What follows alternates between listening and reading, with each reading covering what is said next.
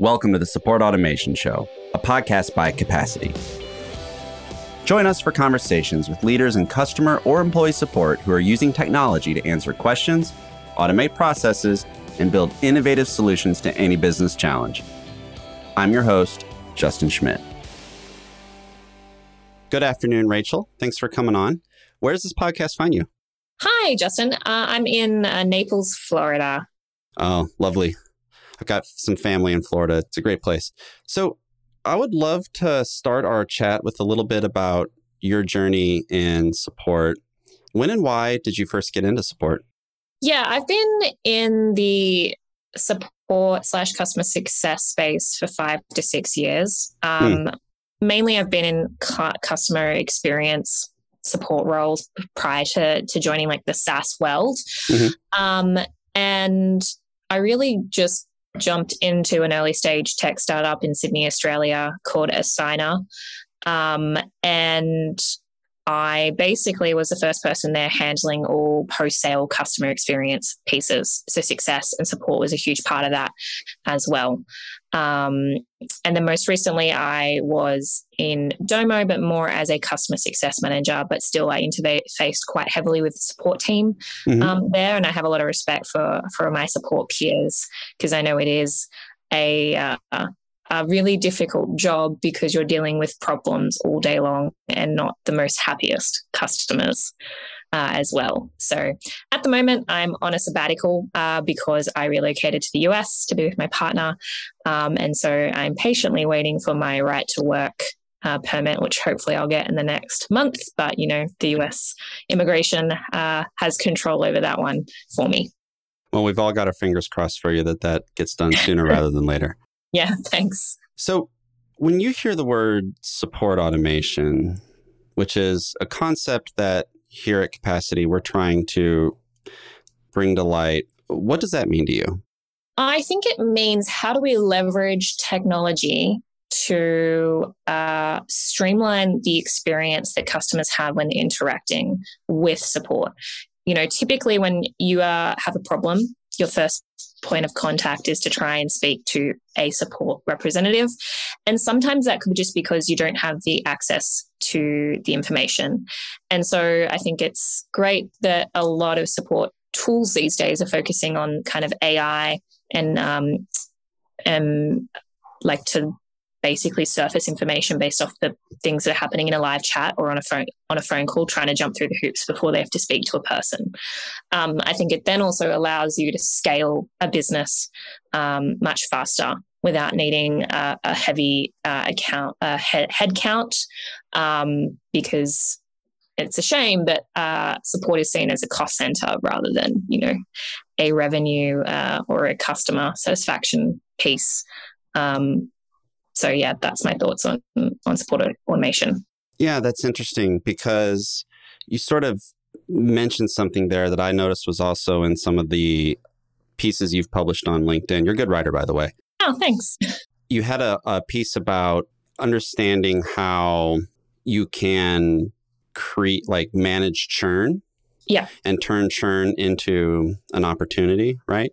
Yeah. And it's interesting because that's certainly not a cost center. That is that is revenue driving activity. And it it reminds me a little bit of when I was younger, I worked at a cell phone company selling cell phones. This is in the early 2000s and a little different than probably how cell phones are bought today, but it was a mm-hmm. competitive sales environment and I had a quota, but renewing customers or keeping someone from churning did not count towards my quota. Only new new activations did. So the whole job design was built to disincentivize me to keep paying customers, right? So I thought it was very fascinating how you were looking at managing churn and and creating an opportunity out of that. And that speaks to exactly what you just said about support actually not being just a cost center. It's not it's not a tax for having customers. It's a way to drive revenue and keep and generate customers. And I thought that was really interesting. In addition to what you wrote there, and I encourage everybody to follow Rachel on LinkedIn so you can see her writing. Are there any other lessons that you learned to help turn customers into opportunity and make support a revenue driving endeavor? Yeah, I think every interaction you have with the customer, regardless of where you sit in an organization, is an opportunity, right? Um, because you know we're all in this attention economy, trying to grab our customers' attention, and you know getting that time with them is precious. And even though like uh, a support interaction might not be you know the best, um, I think that there's a lot of great data you can collect from that interaction that can then be used by other teams within an organization to um, develop opportunities. So I always took the role at Domo of looking at support tickets my customers were opening because I think that that sparks the opportunity to go, what what are they trying to do that we don't know about that we could be helping them proactively with um, and resolving their, their their problem faster and then also um, decreasing obviously the load on our support team as well um, you know when you're quite a large organization and you have thousands of customers obviously support gets swarmed constantly and so being able to try and intervene there um, in a customer success or a sales role to kind of be like, hey, actually, what you're trying to do is with actually this other piece over here that you haven't even explored yet. Um, and that's where I think leveraging data um, in all functions is is very me- meaningful. And then how do we create the the automation piece around that as well? Um, the other thing I think is um, getting a dissatisfied customer, an angry customer, is actually a good thing because I know that we always want to make people happy, but when they're not satisfied, you then know where you can go from there. Um, and I, it's uncomfortable yes. um, it's never fun to have those phone calls with customers who are um, annoyed or pissed off about what's going on. Um, and we all know that software breaks, you know, inevitable.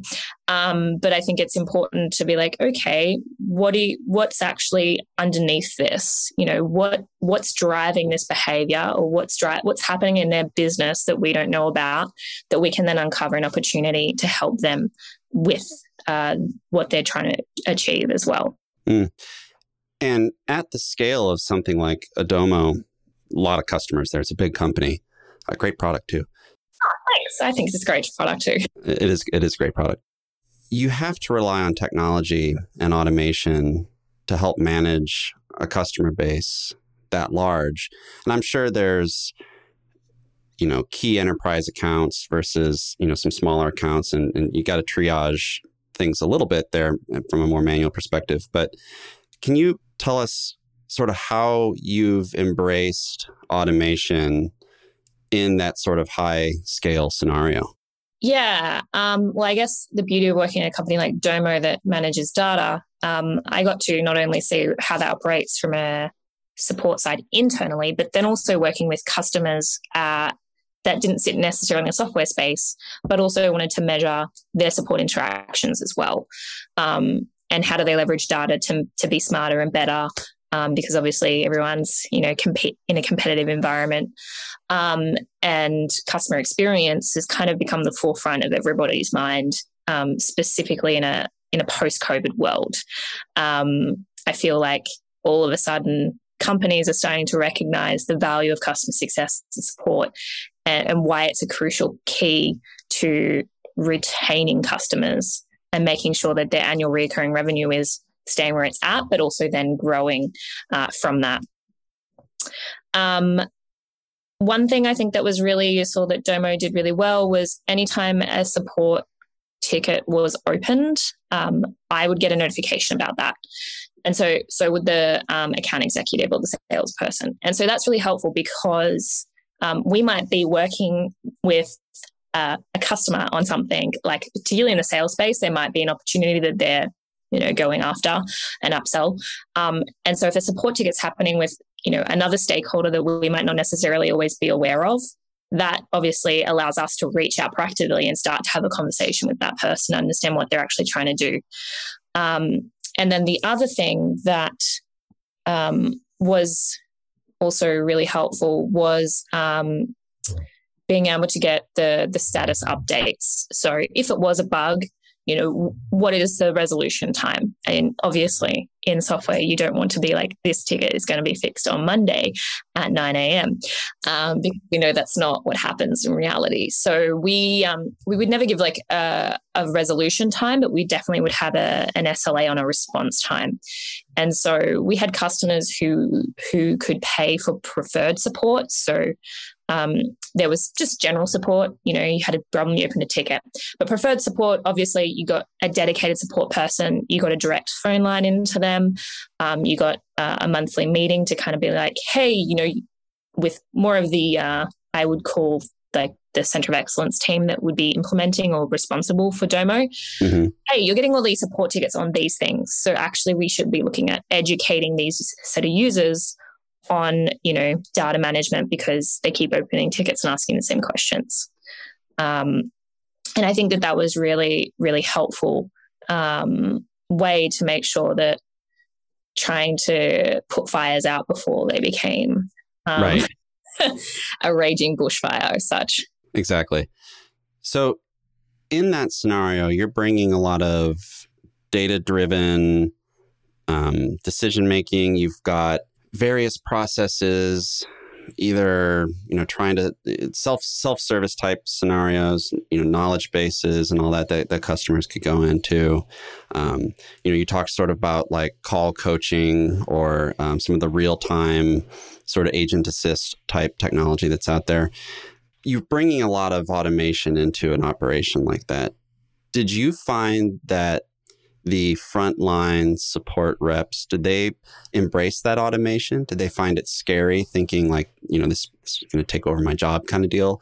Did you did you run into any of the the the fear of automation? Surprisingly no.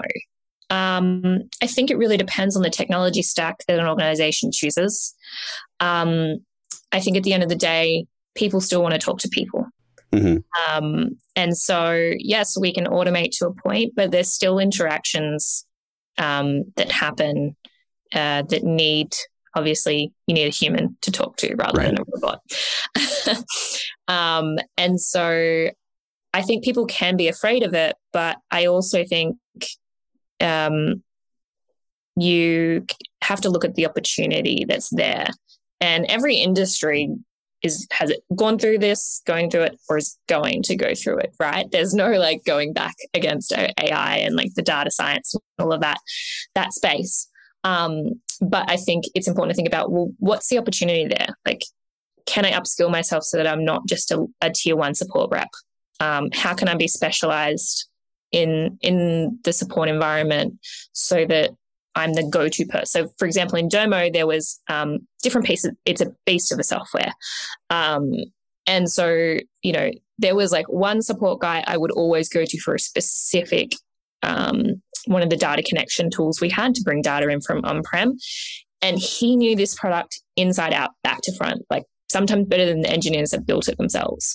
So like if I if I had a problem on that and I wasn't getting the answer I want, I would go to Greg because I knew Greg would find it. Shout out to Greg. um, and he definitely solved a lot of problems for a lot of really important customers I had to serve. Um, but also spent the time with the customer to educate them on what had happened and how they could, you know, try and resolve this themselves. And right. so Greg, I think, will always have a role um, in Domo in support if he wants it because he just goes above and beyond. And I think that, that that's, you know, it's easy to become complacent and think that automation's here to take your job. But I think it also can allow you to rise above that and go, hey, how can I be specialized here so that I'm needed? Yeah, Greg is a great example too of, you know, what we like to call managing by exception, right? Mm-hmm. Like when an organization embraces automation and they do it right, they are no longer managing every single case by exception, right? The the stuff that you need to bring to Greg with good automation, you you can self serve a lot of that, or you could frontline agent assist a lot of that. Yeah. And then only the stuff that really warrants Greg to dive deep into it, he now has bandwidth to do that, right? And that's the that's the thing that excites me sort of the most about and why I, you know, took the job here at Capacity is automation and AI sort of regardless of what discipline you apply it in, is really going to help unlock the full potential of your best people, help your teams do their best work, as, as we like to say here. And that's a perfect example of that. I love it. And another thing that we've touched on a little bit here, but I want to double click on it because when we reached out to you to have this discussion, one of the things you mentioned was the internal automation processes between customer success, support, and sales. This is fascinating to me because this is a perfect example of automation enabling a higher order of human functioning, to, to put it kind of, kind of clinically, because without automation and everyone's just, you know, paling water the whole time, you're never going to have the time and the opportunity to make these connections. I would love to just hear your thoughts on this because it's a fascinating idea and I can't wait to to explore this topic with you. Yeah, it's it's purely out of something I've had in my uh, as a kind of a frustration in my in my role. You know, I don't think every organization has this perfectly worked out, but I feel like we spend a lot of time, um, you know, automating the external interactions that we have.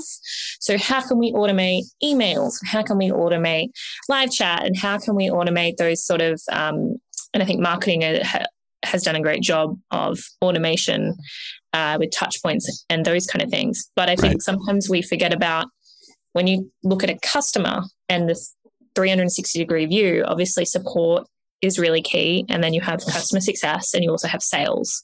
Um, and those three are always going to be interfacing with a customer at different points in their journey, obviously. Um, but uh, I think what kind of misses it uh, from an operational standpoint is when I have an interaction as a customer success manager um, with a customer, and then for whatever reason, in a week or two time, they open a support ticket, allowing support to have that visibility around that interaction, I think is meaningful. So if I, as a customer success manager, have had an interaction with a um, with a customer, and then a week later they open a support ticket with support, I think what is valuable is being able to have a a visibility as a support person to know that this interaction has occurred. And um, I even had had my own experience in the last week when I was contacting a um, company about a um, lost parcel. And I had literally once a day reached out to them on live chat. And it's like every person until I got on the phone to speak to someone just didn't recognize that I'd already had a talk conversation about the same thing five times before.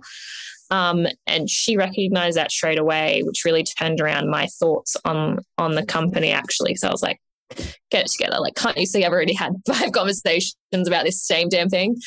Um, and so, you know, she was like, Oh, I see you've already had quite a few conversations about this. I'm really sorry. So, obviously, recognizing that frustration. Um, I'm going to put you on hold and, and work out what's going on. Right. And I think that that being able to have visibility over that and knowing that that's what's happened prior to obviously answering that call really enables to turn around those interactions because I feel like customers that have a surprise churn on you, um, it's never a surprise. I think it's a, a build up of little things that we miss um, in those interactions that then end up them going, you know what? I'm going to go somewhere else because I feel like this company doesn't care about me anymore. It doesn't get us anymore. Um, and I feel like it's in those little things. And that's where I think AI and automation can be really powerful by, you know, using natural language processing to look at well, these words are actually saying this, even though you might not, the tone is actually um, more on the negative side. You know, you might not necessarily pick that up, but this is what a machine can tell you. And I think that's a valuable thing that people should be looking at.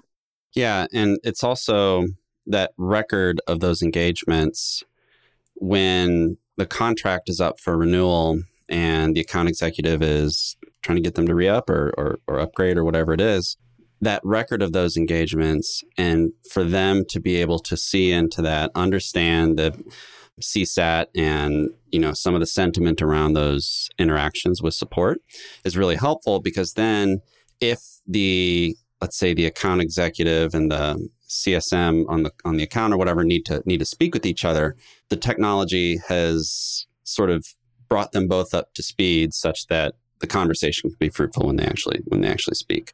Exactly. The other thing around like internal op- automation, I think that's really powerful is um, so that when sales or customer success is talking to the customer, they are informed and they can acknowledge, hey, I know you have this issue. I know support looking into it. I've escalated on my end. I'm following it. I understand it's a priority of yours. Um, so trying to be as proactive as possible. And I know that everyone's trying to move into this proactive space, and it's a really hard thing to achieve. And I think that's where automation internally comes into play that this support ticket's happened over here, or they've had a conversation with finance, for example, mm-hmm. um, because their credit card got declined. Um, or, you know, it could be the flip side. They've started talking about marketing, about doing a case study, and, you know, this is where the case study is at, um, because not all interactions are bad at the end of the day. Correct. Um, so that's that's one thing.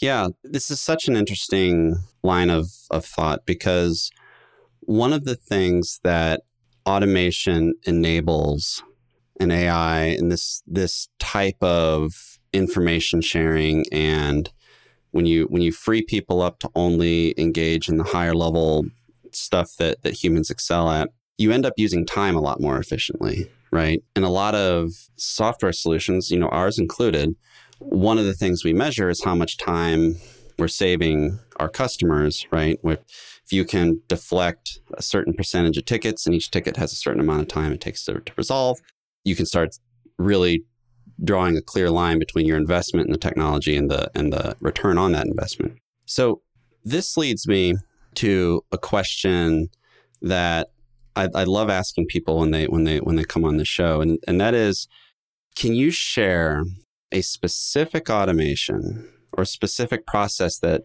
was automated that had a material impact on the business. And and I know sometimes it's you can't share exact specifics from dollar amounts or whatever, but as best as you can, I would I would love to hear a specific example of an automation that had a positive impact. Yeah, I think um, going back to when I was working at Assignar, you know, we were a very small team uh, at that point in time, and we had to leverage the tools that we had, and that was Intercom. And one of the most time-consuming processes is obviously onboarding. And when you're growing and have you know 20 customers to onboard, and there's two or three CSMs who kind of do onboarding and support at the same time, um, you're only limited by how many hours are in the day. Uh, without those people burning out and churning themselves. So we looked to leverage um, Intercom. And so we kind of built a campaign with multiple different touch points within the platform, um, leveraging API endpoints from our software. So when somebody did created um, scheduled a worker because it was a construction operation tool. So when they scheduled a worker for the first time or a, a truck out to a job, um, we would send them an instant message being like, congrats on doing this step. So trying to be a positive reinforcing of specific pieces that we knew in the platform, if they used every day, they w- we would be able to retain them. Um, and so, and like when they send a text message for the first time, that as well. Um, and then we would have email send off uh, for which is more of a time series like, hey, you've been in an assignment for this amount of time we can see that you're using these different pieces of tools. Do you want to schedule a call with X person um, to kind of dive deeper in, into how you could be leveraging this better? Um, and we saw a decrease of um, onboarding time. So time, like time to value, obviously, in terms of them being able to actually be using the platform rather than learning oh, how to great. use the platform. Yeah. And I think it reduced it from being more of a six week process to, to four to five weeks, um, which yeah. That's significant. Yeah. Yeah, that's um, significant. And also, it started to spark conversations with new users that we didn't know existed in the platform as well, um, which I think is also great because one of the things I think we don't look at look at enough is who are our champion users that that our sales and, and success team don't talk to every day. Um, and they're hiding in every single account. you just need to find them and you need to have the access to the data to find them. Yes, exactly. To be able to to to fingerprint your your sort of ideal customer who has a quick time to value is pushing the boundaries of whatever package of the platform that they that they have bought and therefore is you know uh, there's expansion revenue opportunity you have an advocate you have someone who's going to turn into maybe a great case study for marketing.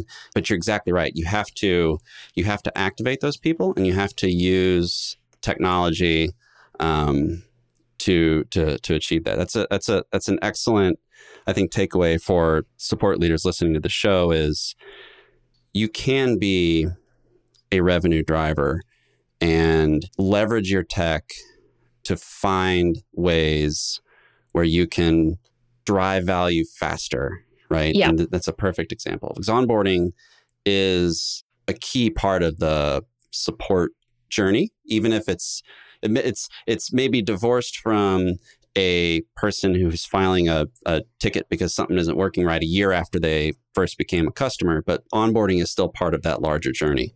And Yeah. I love the way you you, you articulated that.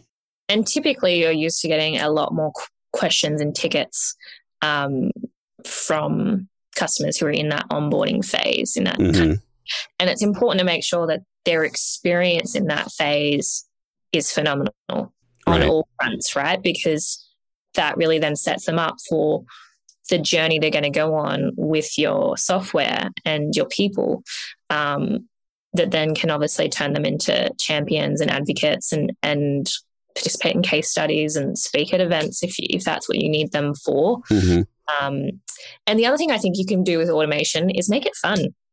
Um, I think that sometimes we we don't we want to be uh, really formal, and I think sometimes you can be fun. I know one thing I, I always experimented with was using GIFs uh, to really just break down, and I think it also depends on the software you have and, Right. and the brand voice, obviously as well, if that fits in with the branding. Um, because you know, I don't think it it always has a place, but I think it also helps. You know, that interaction of making someone like giggle or smile, Mhm. um, even though they might not be the happiest in that point. Yeah, at at Capacity, we we have a repository and a knowledge pack, if you will, of personality type things that we can put into the chatbot, so it can tell you jokes and do all that kind of stuff. Yeah. Which is, it's it you know on one hand it's silly, but on the other hand it, it is also fun, right? Um, Yeah. And eh, whether it's through use, uh, you know, sending a, a funny gift to a customer, or even you know a nice little well placed emoji, right? It- You you you sort of if you can communicate with somebody like you communicate with a friend, you can you can endear some brand equity to that person. That that it matters, right? And and I, and I agree with you. Making it fun is definitely something that more people should be thinking about when they're when they're adopting these kind of technologies. And it goes back to the the scary question I asked you earlier, right? If, why people may be scared of automation. If it's fun, they're they're not going to be scared. Um, Yeah. So looking back on some of the experiences you've had with with automation and, and support, if you were to give advice to another leader who's getting ready to start their automation journey, what would it be? there's so many things that does that do come to mind. Um, one is I'm a big fan of testing your process manually before you add automation. Automation is great and it has a place, but if your process doesn't yes. work Yes, yes. manually, it's not going to work automat- automatically with automation. Um, and so I think that that's a big piece. Second thing is understanding why you want automation in the first place. Like, what problem is it really solving? Um, and, and what business value is that giving internally? And also, what business value is that going to give to your customers as well? Because I can tell you right now that um, I became really frustrated as a customer this week because of automation. and automation is great, but sometimes it can also have a negative impact. yeah, the rush to implementation at the cost of planning creates the experience you had. And it, Exactly. it thrills me to hear you say that because as someone who, you know, sits on maybe the other side of the fence where I'm, um, you know, I'm, I'm I do marketing for a support automation company. One of the things that we try to impart in our marketing and our sales process, especially when people get to some sort of process automation, is like, let's diagram it out. Yeah. Let's understand what the actual process is. Let's understand what APIs need to be connected to when, what exactly you're pulling, like what is the success criteria, mm. literally chart it out. And then we can build the workflow and software to do that. But you may find in that process where, oh, actually, I might not need to I may not need to automate as much as I originally thought here. This is just pure job design that I can tweak yeah. a few places and fix. Therefore, let's see if we can apply this automation to a hairier problem. And you never would have gotten there had you not, to your point, like thought it through first. So I, I that's fantastic advice. And I love hearing that because quite frankly, it makes me feel like I'm not crazy when this is something that we, you know, try to try to, to use as, as marketing collateral as well. So yeah, and and typically like you know that the problem exists, but the other thing, and this is just me working in a data company for the last two and a half years, and then also while I've been on sabbatical, I've done an enterprise data management course to become because I'm just a bit of a, a, a, tech geek, and when I haven't understood co- some concepts, I've thought, well, I've got an opportunity to learn about it. Um, yes which has been really helpful because now I understand a lot more about why organizations have such intense data challenges. Um, and so I would say, like, what data do you have to back up that this is a problem? Sorry, that's my lovely pug again. oh, you're you're quite all right. And I I did have my five year old daughter came in here. And she it was adorable. She opened the door and like did like the sneaking cartoon walk. it was it was amazing. Love it. Um, well, these are all the worlds we live in now, right? Yes, that's um, true. So one of the things around the whole data piece is like, what does the data say currently about the problem? Like, I do have so many support tickets open. Um, the, the, SLA response time is low, uh, or is is not meeting the uh, the levels that you set, and then therefore, you know, the KPIs you've set for your support team um, show that they're lagging. And, you know, obviously that doesn't really boost support teams' morale. Um, and then, you know, how does, how is it measurable is mm-hmm. a really key thing. And there's a great book that I bought back in 2016 that I feel I'm now ready to actually read. it's called How to Measure Anything. Mm. Um, it's a statistics heavy book, um, but basically it's by Douglas I'm forgetting his last name. But the whole concept of his book is that you can measure anything if, um, you know, if you add a value to it as mm, such. Mm-hmm. Yep. Um, and so there's a lot of things in organizations that aren't measured because we believe that it's immeasurable when it actually is. Um, it's just taking the time and bringing in some really smart people to help you do that. Um, and I think now there's a lot of smart tools that can help you with that as well. Yeah, that's that's that's another good piece, right? Don't be afraid to reach out to some of your colleagues to help understand the tech and the data you have at your your disposal. Yeah. Have those conversations to get ideas on on on where your automation journey can go. Love that. And one of the things I think is also really key is how do you upskill your team on data literacy as well? Um, because I think one of the things I always look to is people in the trenches every day in support um, are often overlooked because they're so busy in the doing. Hmm. Um, mm. But they can have a great impact on, on the direction you, you want to go in based off their experience of what has happened in their role. Um, and so I think that it's valuable to bring them into the conversation around automation and what you're thinking because also then you're bringing your team on the journey rather than being like hey i've gone away and thought of this amazing process uh, and now we're going to go implement it right? And so right. every and this is just having helped companies implement software uh, and seeing the change management issue that happens. It's because most of the time the people who actually have to do it and be part of it aren't mm-hmm. consulted and included in that process. Um, and they might have great solutions that you haven't thought of before as well. Yes, love it. So we're going to end with a quick fire round here. I don't have this branded yet, the famous five, the fabulous four. I, I don't, I need to come up with a name for, for this little segment here, but we're just going to call it quick fire round for now. What's the book you most often recommend to people? Ooh, I reckon it really depends, to be honest with you. Mhm. Um, but like the book I think that I've read in the last year that's like had the biggest impact for me is um, Never Split the Difference by Chris Voss. It's a negotiation book, Mhm. but it is probably the best business book I've read in the last three years um, because every interaction you have is a negotiation, whether you know it or not. That is correct. Um, and so, you know, I love that he comes from the perspective of, you know, being in the FBI, uh, and he tells some really cool stories along the way um, that people are emotional. And so trying to understand where they're at and meet them where they're at to really um, disarm that. And I think that that's really helpful for a support person because you're going to have to get on the phone to some not so pleasant people and get some pretty angry emails with a lot of caps, exclama- exclamation points, all those kind Creative of use of language. Yeah.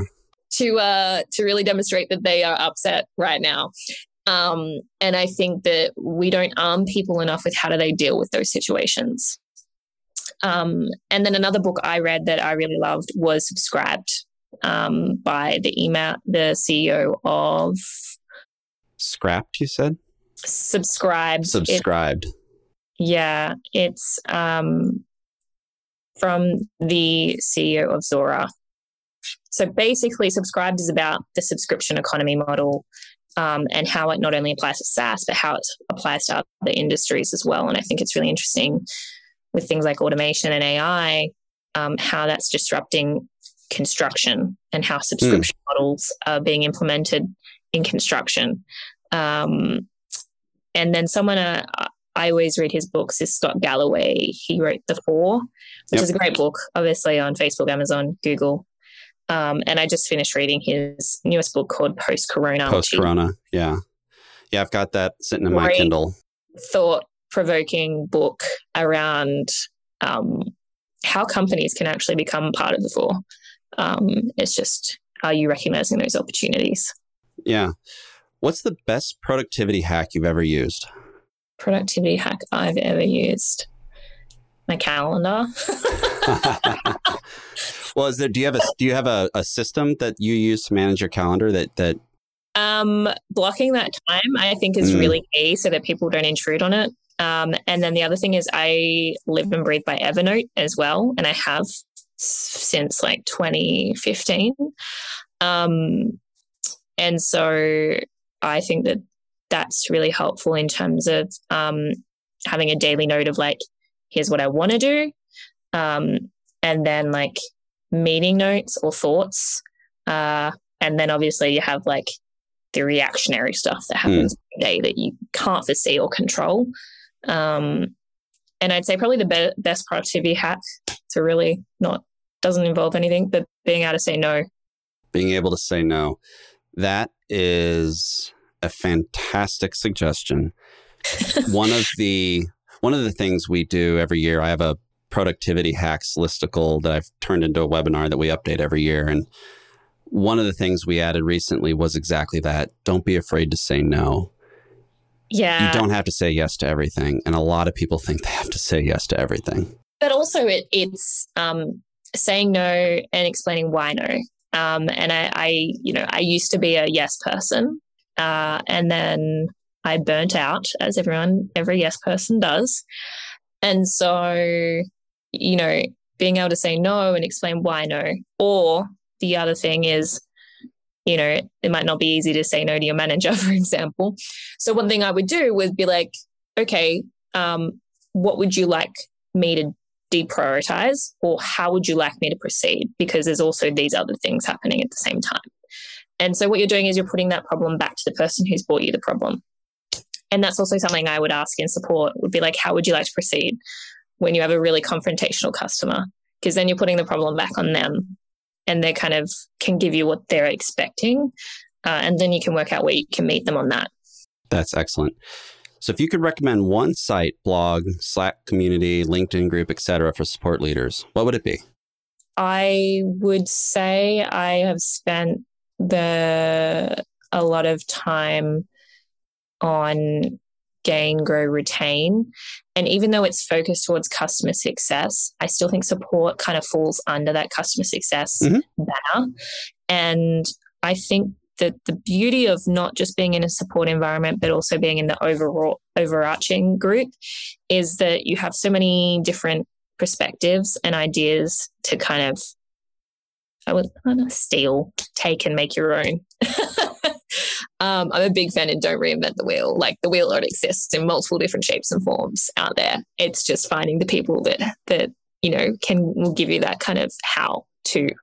Um, and it's a really supportive community as well. And I think that Jay Nathan and, and Jeff have uh, from Higher Logic have done an amazing job at growing that community and making sure that it's not just about them; it's about the people in there as well. Yeah, we we talked to Jeff for an episode of this. He's he's a good dude. He's got a lot of very interesting and not only thought provoking, but also coming from a wisdom of the crowd just because of of that community. Yeah, it's a, it's a great conversation, and I highly recommend anybody um, listening to this also listen to that episode because it's a good one. So, last question: If you could take one person out for coffee or happy hour if if if that's the if that's the vibe in the world of support who would that be yeah they're not in support. It's actually i would love to take scott galloway out for a coffee um, because i'm a big fan of going outside of your industry or your network to get ideas. Um, you know i always think about like if i'm a customer what is the great support experience that i've had? Um, you know, and I look at companies like Apple and Amazon, they have focused so intensely on that experience that you go there out of default because their customer experience is great. Um, and it's always resolved quickly.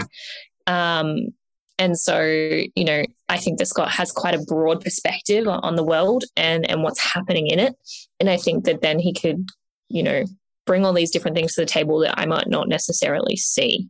Um, and I think that's then useful to spark a new idea of how to attack a problem. Yeah, love it. Well, there you go, everyone. Rachel, thank you so much for taking the time to chat with, with us today. Um, I encourage everybody to follow Rachel on LinkedIn. She writes some great stuff about really turning support into a revenue driving um, function. She's also got some great stuff on what she's learned is from managing customer success and Rachel, I can't thank you enough for your time today, and I hope you have a wonderful afternoon. Thank you. You too. It was great to have a chat. I really appreciate the time. The Support Automation Show is brought to you by Capacity. Visit capacity.com to find everything you need for automating support and business processes in one powerful platform. You can find the show by searching for Support